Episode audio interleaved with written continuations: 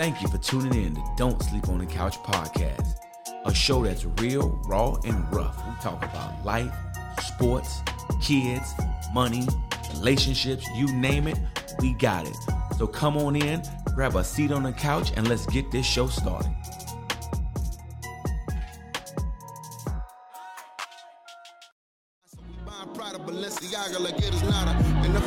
My favorite's God and tax problems. Pierre Moss, I dropped 10 on my last visit. And half that up in sacks. I favor black businesses. Assuming I'm rooting for everybody that's black. Yeah. Uh huh, yeah. Assuming I'm rooting for everybody that's black. Yo, yo, yo, look, look. Assuming I'm rooting for everybody that's black. Smack about two racks on handmade new rags. Assuming I'm rooting for everybody that's black. That's everybody from sports to college class to rap and back.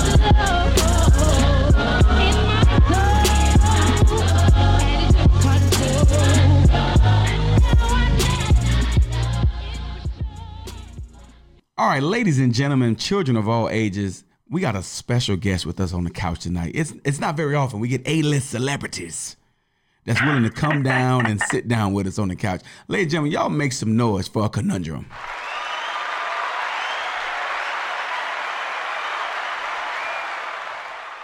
So how are you doing this Oh, wow. evening, ma'am? Fantastic. Y'all got sound effects? Now, okay. Oh, you thought this was low budge, huh? you in the big leagues, girl. well, first off, you know, before we get into this, tell us who you are. Tell us, no, better yet, I'm gonna tell everybody how this happened, and then we'll get into that part of it. Is that okay with you? That's perfect. Okay. So I was at work, you know, working hard, or hardly working. whichever one it could have been, and I got a message on Instagram. Uh, Cash's wife Cash's wife messaged me and she's tagged the DSC podcast and she saw the post that you put out saying that you were willing to go support some all some black podcasts, small businesses and kind of go on their podcasts and promote them on your page with your 1 billion followers. So when I saw it, I, I have to be honest, I didn't even know what you was about before I sent you a message. I just saw, hey, this is a great opportunity to get some pub. Right. But Right. as I sat down and looked at some of the things that you've done, I think it's safe to say, and I think we all came to the conclusion was not only was this a great opportunity, we are looking forward to this to being a great interview. So, ma'am, tell us about you so our listeners who may not know know who you are. Okay. Thank you very much. Well, um, again, as you said, my, my personal page is at Conundrum. Um, I've been on Instagram. I've been on social media since 1999, since AOL 4.0. So I've been on Oh, social. I didn't, even, I didn't even know we had social media then. Right. We I've, we've been on Black Planet. You know, Like, Oh, like you that's right, you we right, you Right, right, right, you right. right. We tried not to count that one.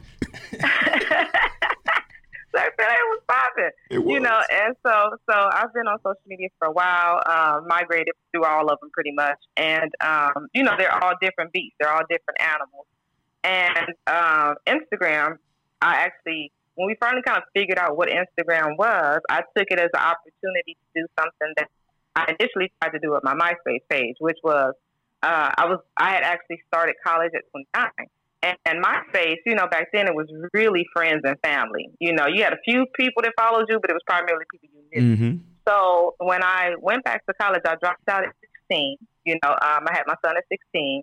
And so when I went went to college at 29, I did exceptionally well. And I wanted to encourage people, you know, who were considering uh, going to school for the first time or returning to school. So I was, you know, posting on my accolades like, yes, I made Dean's List, I made Student of Distinction, I won this amount in scholarships. And so I realized that it wasn't as inspiring as it was intimidating because Mm. it's like, okay, you transferred with a 3.9, you got into Berkeley. It's like, I wasn't posting the steps of how I did it. And so that was that disconnect, right? People can see it, but then it looks really far reaching for them. So when I got to Instagram and sort of figured it out, I was starting my entrepreneurial journey. And I decided, you know what, this time I'm going to show people the process. I'm going to take them along the journey. So every small step every little step that um, I took, I was, you know, reporting, posting about it, so forth and so on. And uh, then we all kind of got swept up in the, you know, the tragedies of, I would say, like a seven year period, right? There's just constant hashtags, the constant death, the constant everything that was going on. And although I was still sort of trying to push my message about business and entrepreneurship, was taking a back seat. So there were times where I would be like, okay, I made my PowerPoint. I'm gonna talk about four P's of marketing today, and it was like, nah, sis, somebody died. You know, we don't have time for that. So my, I had an opinion on the issues, the racial issues and the racial injustices. That was not new to me. It was not new to me in academia. It wasn't new to me. I'm 44, so this is not new for me. So I had a lot to add to that con- that conversation. And when I when I did that, my page just grew. So it was my personal page was never even to grow to that magnitude, but uh, people really appreciated my perspective and uh, my views. So that part of my voice just sorted to be the loudspeaker, right, the megaphone, and the other parts got drowned out. So long story short, I wind up leaving for a while, and when I returned, I decided this is what I want to focus on because we have a lot of people speaking on social injustice. I have an opinion on it, but I don't really have too many actionables on it, right? I'm not the person to take that to where it needs to go to create change, but this is where I can contribute that I do feel like we need uh, change, and it does make a difference. So that's pretty much what I do. Other than that, of course, I have an app. I'm an app developer. Um, I have an app that's by Design, and so that's a separate sort of entity. and yeah, so pretty much, you know, that sums it up. I think kind of. So sums it up as an understatement. First off, to as I'm listening to your story, to drop out at 16, and that's unfortunately teen pregnancies in our community, actually in the world altogether, it's something that some people see as a death sentence, even though having a child has always been, always been, and always will be in my eyes a blessing. So to battle your way through that, to get to college, to get your degrees, we definitely give you a round of applause for that because that's not something that everybody's able to do. And to not only do that, but then take it to the next level. That kudos on you. I, I, I can, I can, I see that. I respect that. Salute. Thank, thank you.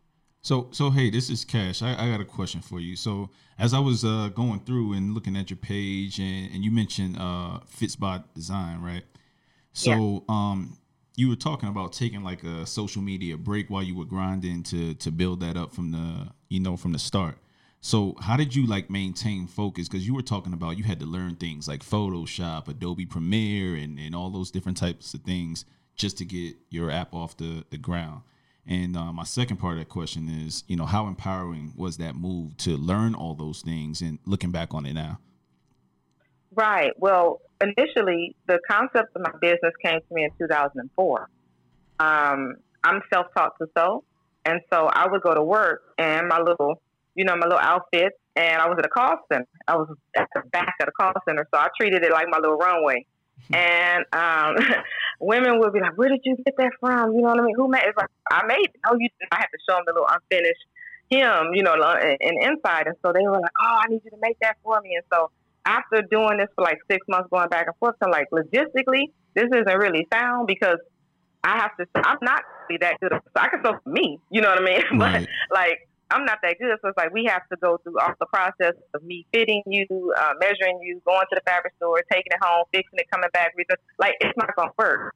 But what I realized after like six months of these little sticky notes threatening me um, to make it, or you know, let's get real. You better make me a dress. yeah, yeah, yeah. I, you know what? For real, I still have them to this day. Um, so I realized that what I had that these women wanted was freedom of expression. I had creative freedom over my identity, right? My presentation. And that's what they wanted. So I came up with the concept like, okay. Plus, my cousin is, um, side note, she actually did school for fashion design. It was something I wanted to do, but I didn't. So I knew a lot of her obstacles graduating, um, not having where to work, working out of her garage, and a lot of the, the obstacles that she faced, never being able to do it full time. So I said, what if I took graduates put them into a shop, like a barber shop, like a nail salon, right? Let them rent a, a station from me. And then I have fabric on the other side. Oh, so wow. just right. So that was the concept, and it was the brick and mortar concept. So that stuck with me. Um, then I decided, like everybody else, this was. I was like, I'm gonna quit my job. It's on, right? It's lit. I'm about to uh, make all the money. Right, right. And so I had not started uh, college at that point. So um, went to the bank and they had a little pre-loan application that you fill out before you meet with the loan agent. And the application was like, "Do you have any experience in this area?" No. Do you have any education in this area? No. yeah, like the whole list was no. Like by the time the lady came out the office, I was like, you know what? That's okay. I ain't waste your time or my time because I'm clearly not qualified for this. I have a good idea, but uh, I don't know if we can. Cause I'm gonna mess this up, right? Right. So um, I decided that because uh, I have a lot of bright ideas, like all entrepreneurs, right? So I was like, you know what? Um, if this makes sense after I finish college, I'll find a way to fund it, and I'll find somebody to run it. So uh, I wind up having to manage my best friend. She had purchased a Fortune 500 uh, franchise, and I wind up having to manage it. So I did that, and then I revisited the idea in 2012, uh, 2013 I've been actually building it in terms of structuring it, but it was a, bi- a brick and mortar concept. Mm. 2000. Uh, so I did. I took classes at UCLA for marketing just to fill in the holes. I did a lot. Uh, there's a lot of information for free that you can. Uh, there's iUni- iTunes University. I learned a lot about uh, small business entrepreneurship and just studying. And then in 2016, I pivoted to an app. Mm. So I had to figure out how to do that. So I've been working on that. But again, in terms of the features and how it looks, I didn't have any of that in my arsenal.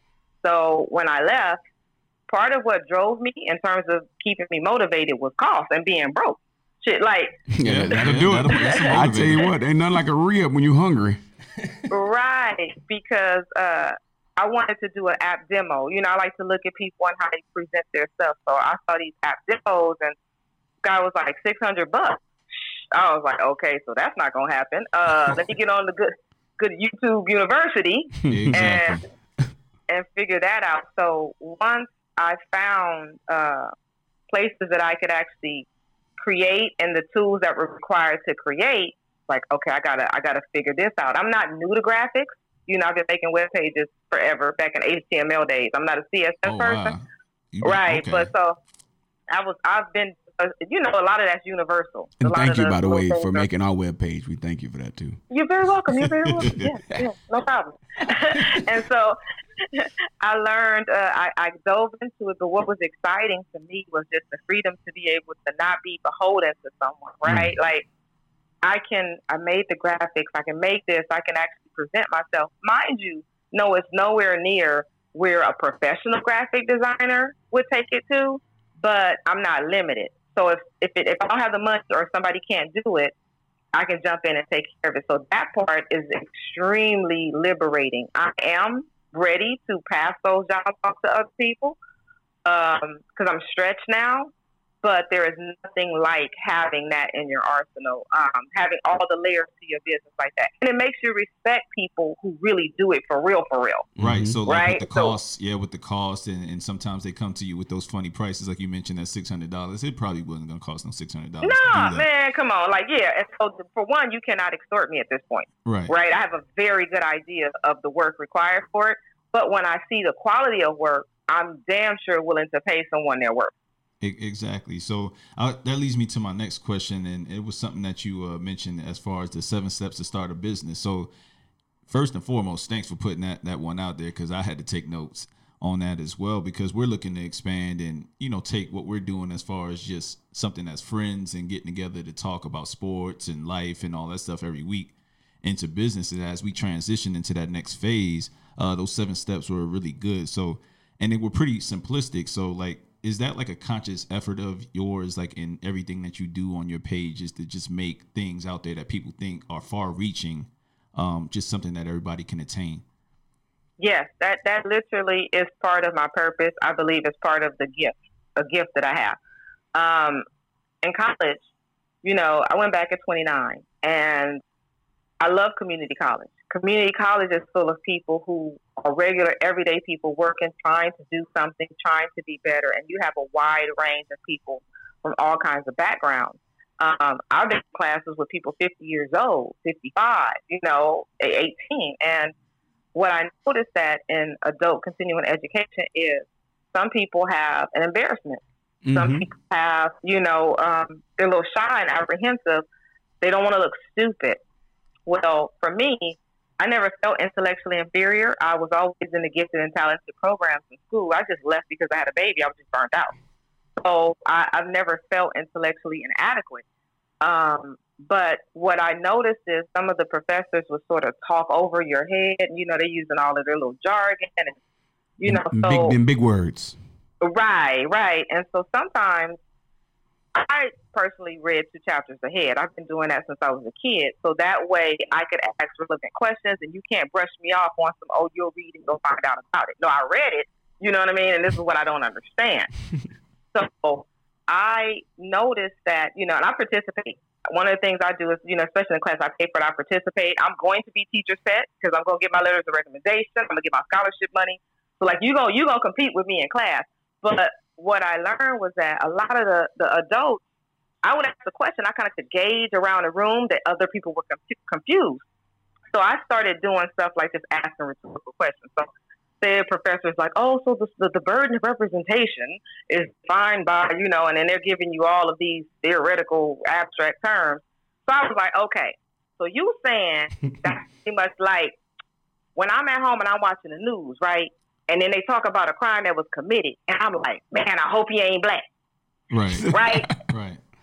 Because I know if he black, that's gonna count against all of us. Every like, last one yeah. of them. And so, right. And so I would see the light bulbs in people's heads, like, thank you. And then I started getting people coming up to me like, man, I'm so glad you asked that question. I wanted to ask, but I didn't look, I didn't want to look stupid. I'm glad, I thank you for the way that you explained it. Um, that eventually led to me when I did transfer to a university. The teachers' assistants at universities are graduate students that are in graduate programs, right? Because at the university level, the teachers are, you know, the professors all have PhDs, so the the TAs are the grad students. I had a professor who had to make special uh, accommodations to have me be the TA, and uh, I was just uh, a senior, so I wasn't even in grad school. And she said she wanted that. She said because what I saw that you do is you break down the, the, the terms in ways that everyone understands, and I can't do that. She was like, "You're like a bridge." And so I would like you to be there because she was teaching a freshman class. And so she was really nervous about, you know, these freshmen like being hella confused and left in the dark.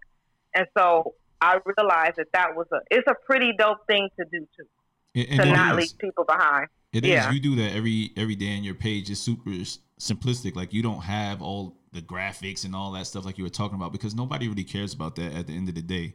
They want the information, and if you could present it to them in a simplistic way, then they're going to take it and run with it. Like I hate sitting through briefings at work every day for about an hour to two hours and getting probably the 10% that I get out of it, and that's all I needed, could have been taken care of in 20 minutes, possibly. Right. So um, you're definitely doing that. But I think Hadrico had yeah. a, a, question for you. So, well, you know, I was going to also, I wanted to add to that when you said the, the, the, the business. When I started the journey, um, I was looking for, okay, what do you do? Because I've done all stuff, but when it came to actually incorporating, what do you do? And what I found is that you would go to one step and they would assume that you have, so for example, you're filling out the documentation for an LLC or EIN, and they're asking you for your business phone number, or they're asking you questions that assume you are an operating business. It's like, how would I have that if I'm not even up and running? So I noticed that a lot of the steps they send you spiraling. So I made that list because I said this was the most in terms of step by step that made sense in terms of what I did. So that's why I shared that list because some of that stuff is really confusing. Let me ask you this though, and as a quick counter to what you just said. Now, I'm not, I'm not trying to make this into a race or color or any type of thing, but do you think some of these steps that they give you is more so of a distractor to get you off of this I don't believe everybody wants everybody to succeed. Whether that's the wrong way or the right way, I don't believe everybody naturally wants that. The people who don't want to, who do want to see other people succeed, they're few and far between. So somebody who may ask you these questions about a business, you said you didn't have that. This could have been an attempt to throw you off, you know, throw you off the scent, kind of get you frustrated and get you going in another direction. And for some people, it takes just enough courage to walk into the bank and say, I want a business. The last thing they want to hear is, well, do you have this? Do you have that? And what may seem as so vaunting may be a simple step. But do you think that sometimes corporate America could use these simple steps as kind of the barriers or hurdles that prevent um, African Americans, Black, Hispanic, everybody, orange people, yellow people, everybody from getting into that business realm? I think so. I think that if you look at any industry, any system, whether it's academia, whether it's commerce, there are vetting processes. So you vetting processes, even if you're trying to enroll in a university, right? Do you have this? Do you have this? Do you have that? And you need this prerequisite. Oh, I'm sorry, you can't get in because you didn't have that. So yeah, there's definitely vetting um, measurements. Now, unfortunately for us, since we don't tend to come from generational mm-hmm. entrepreneurship and we don't tend to come from uh, generations of college graduates, we're now. I remember when I would answer that question on the application, it would say, "Who are you the first in your family to graduate from college?" I ain't gonna. lie, I was like, "Why they asking me that? Like, why you? What's up? Why you? Why you, you know, like, know? Yeah, right? All that's a consideration. I, I was like, "Oh, they looking down on us." But I realized that was the most critical question that can be asked because I come from a family where they could teach you how to uh, get on Section Eight. They mm-hmm. man, they can work. They can work an application. Look, listen, they anything you need. They like, okay, this is what you do. You go down there, you get this, you get that. They got that system down. Okay, how's that? Oh, that's, oh, all right, that's, everything. That's, that's, that's, even better. That's I need to get an XR. All right, starting from the top. no, okay. no, no, we ain't. Everything you just said, said again. No, I'm just playing. Um, but before we left off, before we had a couple technical difficulties, you, we talked about some of the barriers, and you mentioned the. And you know, I know we have scripted questions, but when you when you give me something, I'm I'm kind of the I feed how you give me. And you mentioned your family could teach you how to do Section Eight, how to get this, this, and that, because that's what we were raised on. And I have the same situation. My family could tell you how to how to rob Peter to pay Paul, how to not pay this bill to get over on that bill, how to do those other different things. But then if you notice in you know some of your white communities or some of your well privileged communities, their kids know how to read the back of the New York Stock Exchange. You know, they know how to do right. these certain things and how to build credit, how to start a Roth IRA, how to do some of these different things that we're not necessarily t- necessarily taught. If I went back to Miami, Florida right now and said, "Hey, how many y'all got an IRA?" Crickets. They gonna say, "Who is Ira?"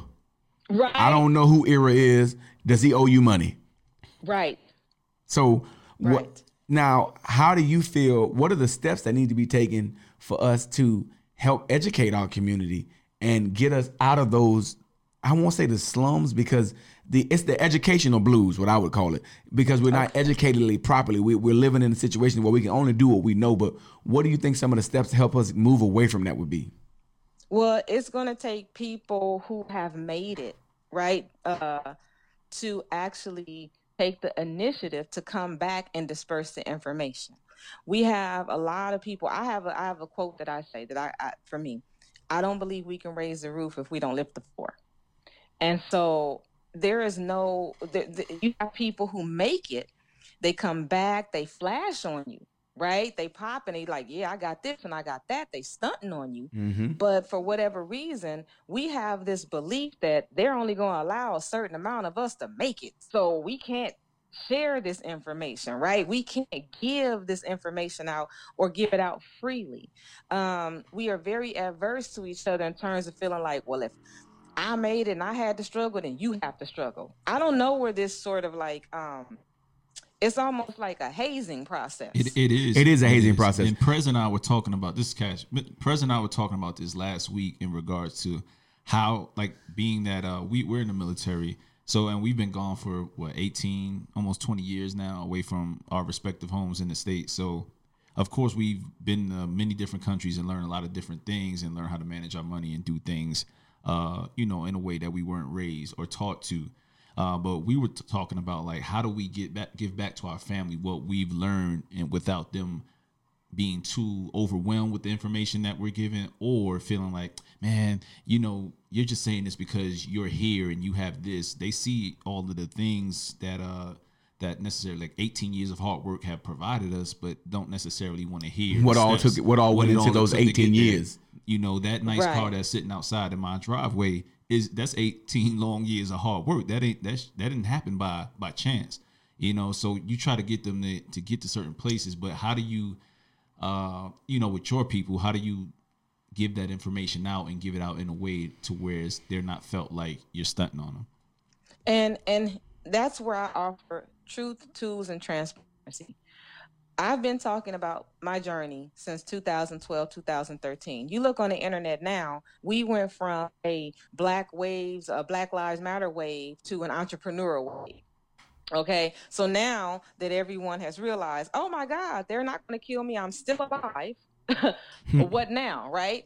And um, now everyone riding the entrepreneur wave and so they're like flossing on you and they're like oh i got this. You can make this kind of money. They're selling these webinars and these e-courses. What i'm trying to do or what i do is i bring truth into that. So i'm like look don't let these people fool you into believing that this is easy this easy and this is just this glamorous right? And i do that by sharing my personal journey. I do that by telling people i've been at this for this long.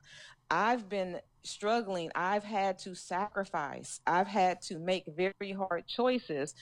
A lot of times I like to make posts at two and three in the morning when I know people are up packaging their stuff. Right? They got to get up in the morning. They got to get to the post office and drop their stuff off. And it's so many people that'll be like, I'm up, sis, and I'm take a picture now because when you get your warehouse, they're not gonna believe you, right? That you was mm-hmm. packaging stuff yeah. on on a kitchen table with your Dymo printer, and so to me, I think one of the posts that I did yesterday, I think was super, super dope. And the post has a little dog up there just bopping his head and dancing. And the post says, every entrepreneur at their nine five, knowing they won't be there forever, because there's also this kind of, you know, backlash of if you're an entrepreneur, you're supposed to just quit your job. Yeah, that's you're not, not reality. committed to your dream, right? And you making people feel bad trying to say, I'm not really, I don't really know all this much want to kind of baby step into this, or let me keep a foothold. I have children, so I have to make sure that my children have somewhere to stay. And you're make you're shaming people or making them feel bad. I wanted to let them know. Let's change the perspective. Your job is not just oh you got a job because you make people feel bad like oh you're an entrepreneur but you're working at Walmart. Well, first off, this is a learning center. I'm learning at Walmart. I'm learning logistics. How about we look at it like that? Right? right? You'll praise someone going to do a free internship but you'll you'll make someone feel bad for working. So my thing is trying to tell people your job that's funding your dream and uh, interest free and no equity. Like like just so when you go to work tomorrow, be happy. Look at your job differently because it's planting the financial seeds into your venture. And it was so many people that was like, man, I'm going to work happy tomorrow. Thank you. I wasn't even looking at it like this. I was looking at it like, oh my God, I'm not committed to my dream. Now, for you and I, we also have to fight against the microwave. You're you're telling your your nephews and you know your family members, okay, this was 18 years of hard work. They're like 18, bro. I know about Instagram. right. he got popping in two years. Yep. So we in the flash by the flash by night society where and then out of nowhere right. you can become an instant success because you went viral. Right. And so they don't want to hear that. And what I am enjoying, not enjoying, but I'm I'm happy to see some of these these these wave makers were on those trends crescending now. So now people are seeing it like, oh snap, she was popping two years ago. Nobody cares about her anymore, right?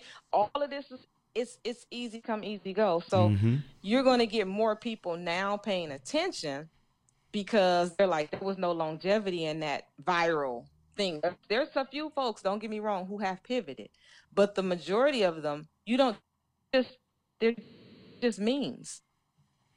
Yeah, they're you, nothing now. You're so, definitely true um, about that. I do it by one understanding, meeting my people where they are, meeting them on their understanding, and I cannot bring people with me who have not committed or want to do something better. I stop trying force anything. So if I see people who have an interest in it, I'm there. Mm-hmm. Um, I don't force it on anybody. It's for you to ask. I put it there and I try to make it as digestible as possible. It's easily consumed. I never knew I had this much patience in my life. I have people who ask me some questions that would make you cringe to think that they're actually trying to get into business.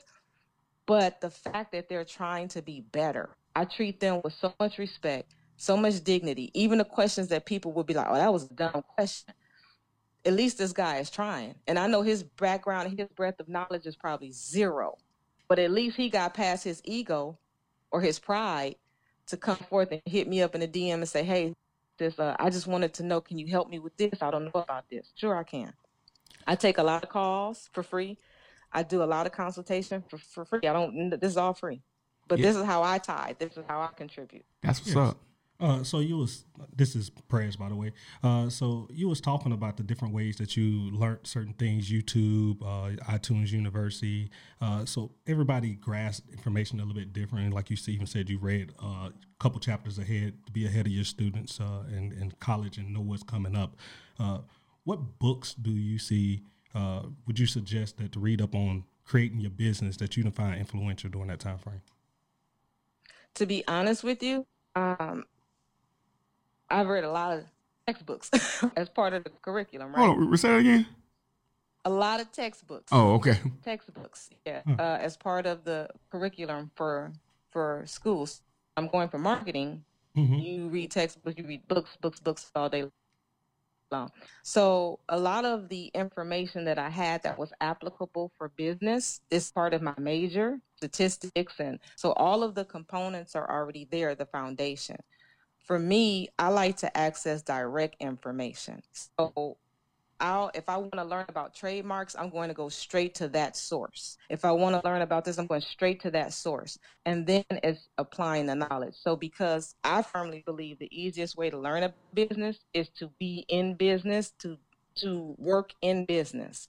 That's going to be the ease because there's a lot that you can learn from people has no application to what you're doing. There's a lot you can learn in school in theory, has no application to what you do on a day to day basis. So I don't tend to read other people's perspective, and uh, I like other people's journey.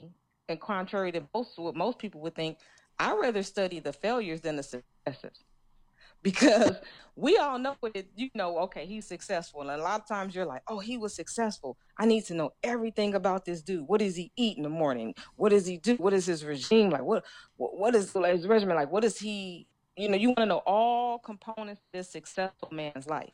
I rather look at the dude who tried and failed because he wake up thinking I'm about to blow this whole damn business. Mm-hmm. So I want to learn what he did wrong. So there's a there's a, a platform called Kickstarter, and you can do crowdfunding on there for your business. When I wanted to get onto Kickstarter, I went and found people who were similar to me, my business, what I was trying to do. But I studied far more of the failure campaigns than I did the successful campaigns. The successful ones, it was like, okay, I got it. That makes sense. That makes sense. That makes sense. But there's way more to learn in what people did wrong right? Than what people did right. The reason why our brains hold on to negativity, that's what's been keeping you alive all these years. The negative experiences, because your brain is telling you what to avoid, what to not do. So for me, I have a different perspective. I like motivational folks. I like their stories and their journeys. But when I go into learning strategically, it is it is very strategic. I'm about to go to the pool because you just got deep just then. I mean that when you said mm-hmm. your brain keeps you alive from your negative experiences and you think about it, that is so true. And that's something that you don't necessarily think of. You don't think of the things that helped you get to the point to where you are. So I was looking at your page as well and I saw a post that you had and it you mentioned the entrepreneur versus the hustler. How do you define each?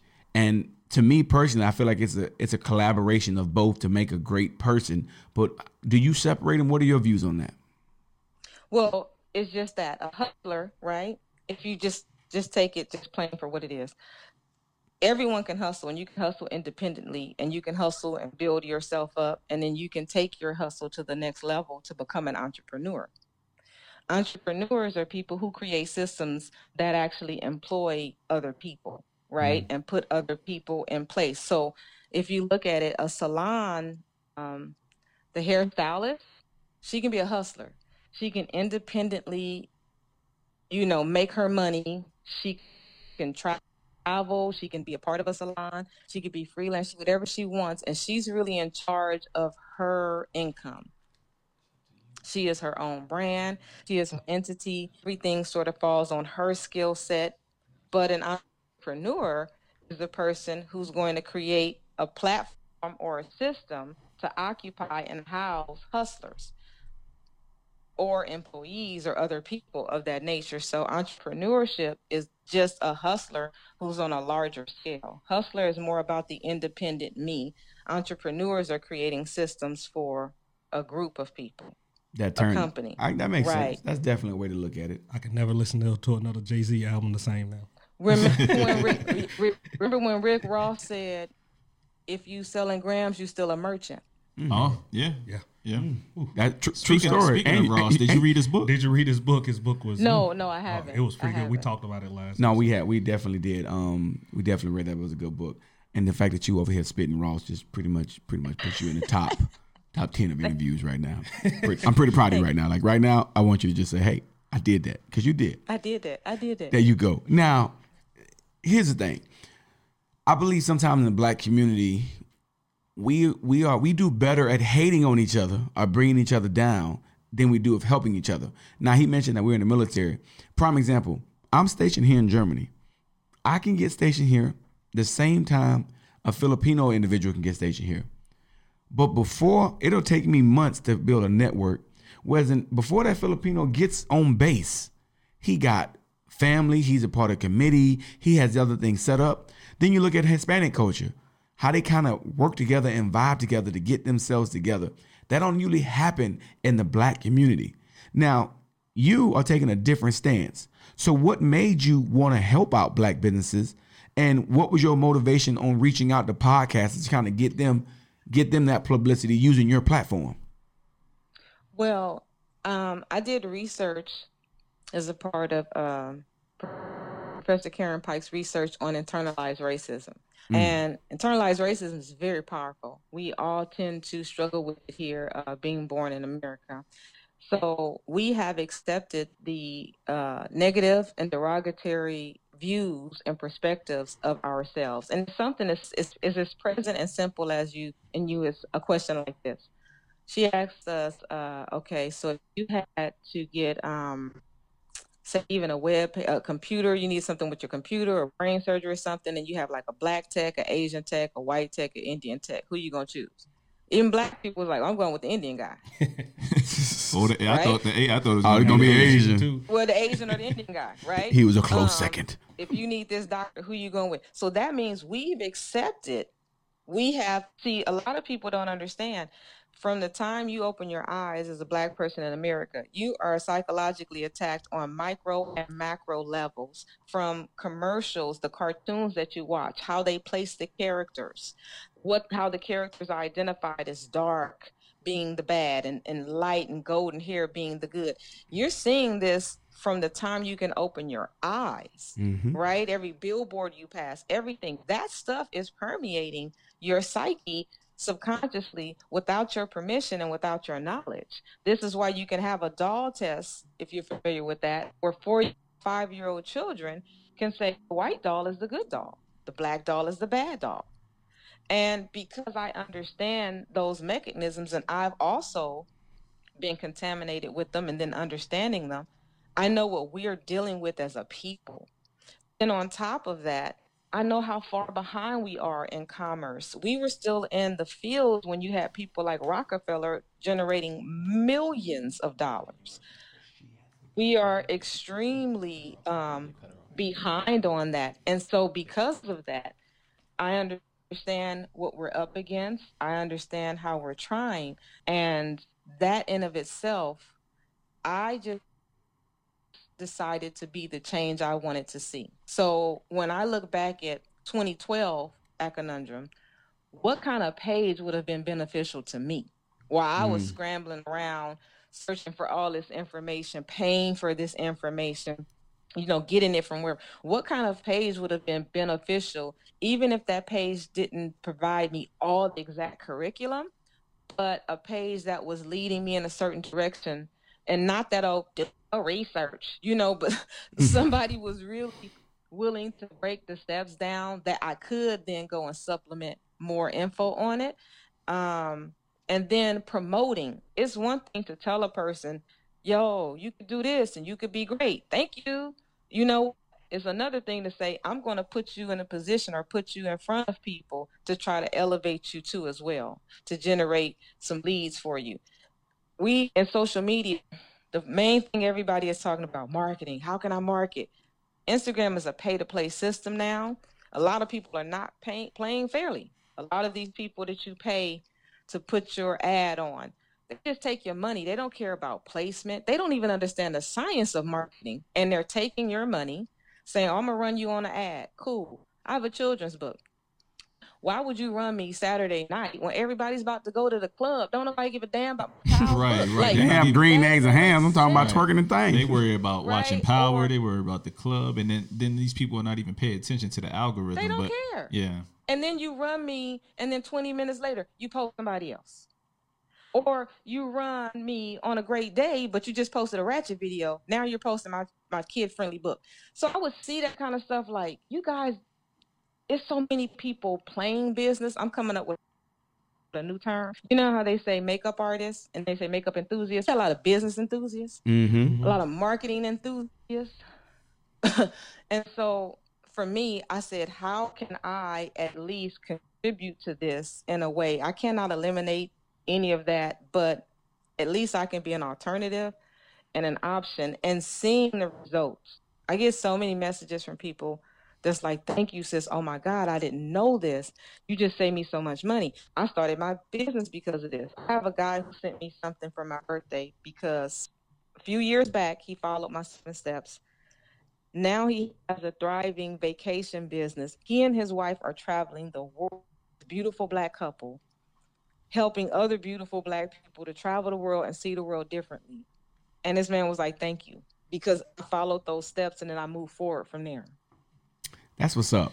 Uh, listen, now you don't came on and drop some some knowledge on us. I think everybody here is getting we are Inspired. we inspired. Like I'm about to I'm gonna I'm gonna start a business too. I'm gonna, I don't know what it's gonna be called yet. it may be called a conundrum Drico. I don't know. I'm we're gonna on the name. We ain't ironed it out yet.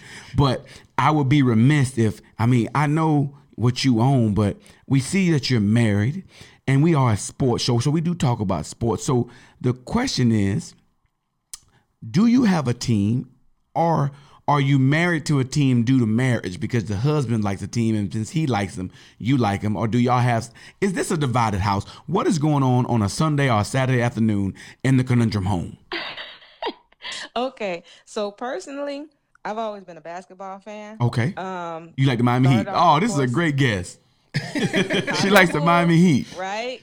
I was I was die hard in the Pippen, you know, era where you had you had Jordan, Pippen, and you know, so that was really my era in terms of uh, basketball. I was a a, a, a Chicago Bulls diehard fan. Then of course the Lakers. I'm from LA. I didn't really like the Lakers as much, but then you know I was like, okay, after Kobe got there, You like, riding I was with 'em now, the though, Lakers right? a little bit. Yeah, you know, I was feeling them.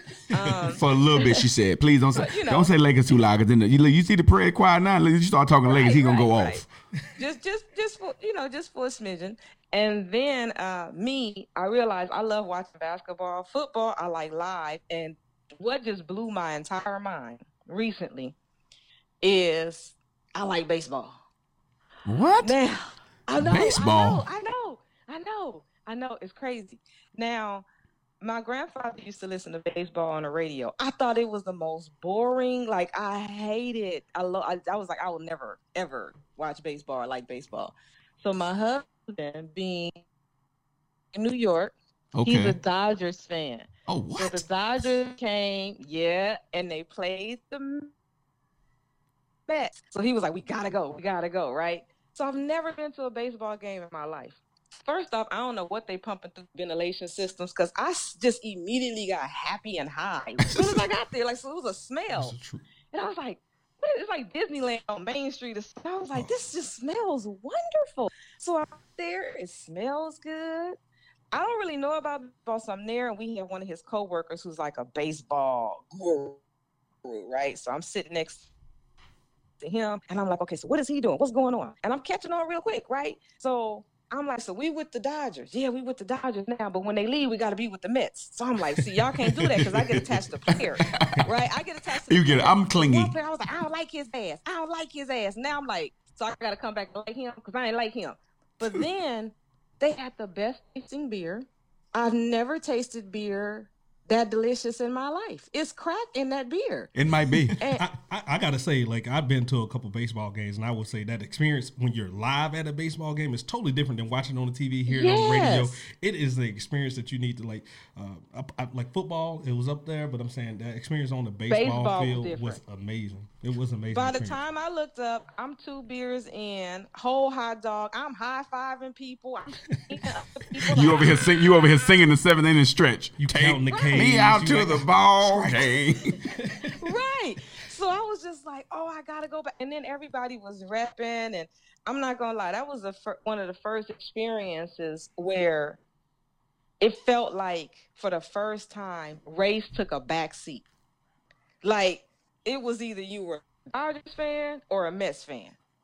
Just in that little moment, you know, you were high fiving white folks, and Yeah. everybody was cool. You saw when we get Martin. You saw Martin Luther King up there talking about little black boys and little black Yes, girls I could mean, play it together. It was, it was really, it was, it was something I had never really felt, you know, in terms of a like just in that moment, nothing else existed in that arena except the game and you know whatever team repping. It didn't matter, and that was it. But um, I really, really thoroughly enjoyed baseball. After that, I was like, we gotta go back. I gotta go back. Like I'm, I'm hooked now. So Well- I'm shocked. I'm completely shocked. I'm surprised too. I don't. I only like baseball like when the World Series on or something like that. But that's good. It's good to see that you well rounded and you like multiple teams. We have a co-host here who likes changing teams as well. So oh, you guys the will get along very well. All these multiple teams y'all don't have. Whatever, Shame. man. But on a more serious note, we want to really say thank you for taking the time and coming sitting down on the couch with us. The knowledge you dropped for our listeners is definitely going to be a breath of fresh air. And then for your listeners who do tune in just because they want to hear what you talked about, I'm pretty sure you're going to recertify yourself as just a strong pillar and a strong black woman in our community. So before we go, we want to make sure we get plugs to your your Instagram page, a conundrum. Is there anywhere else your people can find you? Yeah, like I believe in consistency. So A Conundrum is the same on Instagram, it's the same on Facebook. In terms of the business for the booking app, um, Fits by Design, it's Fits by Design on every social media platform, the same exact handle. The website is the same. It's Fits with an S, not a Z. Mm. And um, every everywhere it's the same. It's consistent. Website's the same. Everything's the same. So my personal page for the business information um, is A Conundrum and for the booking app or any information re- regarding to the uh, to get it on the app or investigating the app or anything is Fits by Design. So you all over the place, y'all. Fits by Design at a conundrum, and then she gonna be building our D- DSC web page coming soon. We, we, we, mhm. Yeah, we we just working we on that. sliding that right on in there. You know what I'm saying? Since you, I mean, since you so helpful. No, but honestly, uh, I know I speak for the fellas, and I appreciate speak for themselves, man. But we want to say thank you, and we appreciate you for coming and sit on the couch with us. Oh, and then you asked me, you said, why had I decided to do this? Prior, my personal page was never a brand. It was intended to be a brand. So it was just really what I posted. And I just kind of didn't even add too many selfies or anything. You know, it was just, I just wanted people to get the information, whatever we're talking about. But uh, I've been urged by my husband, by my sister, they were like, it's one thing to read it, but I think it would be better served if you sort of start to speak out a little bit better. So I was like, you know what? Okay, we'll try it. Let's see. Let's go. And so that's what I'm doing now. Well, I tell you what, not only are you doing it, you are doing it well. You spoke well for yourself, and I definitely picked up something from it. Uh, Prayers, how you feeling over there? Oh yeah, thank you, thank you to her husband too for getting the guy come out there. Yeah, tell the hubby we said big ups to him, man. You know he gets one too, but to, to the husband. Yes, yes. go. Thank you so much. So once again, thank you for coming Yeah, to, thank you, thank you so to much. sit on the couch with us, and you have a great night. Okay, you too. Thank you for tuning in to another episode of Don't Sleep on the Couch podcast. Hit us up at DSC underscore podcast on the gram or send us an email at don't sleep on the couch at gmail.com. Thank you for coming to sit with us. See y'all next week.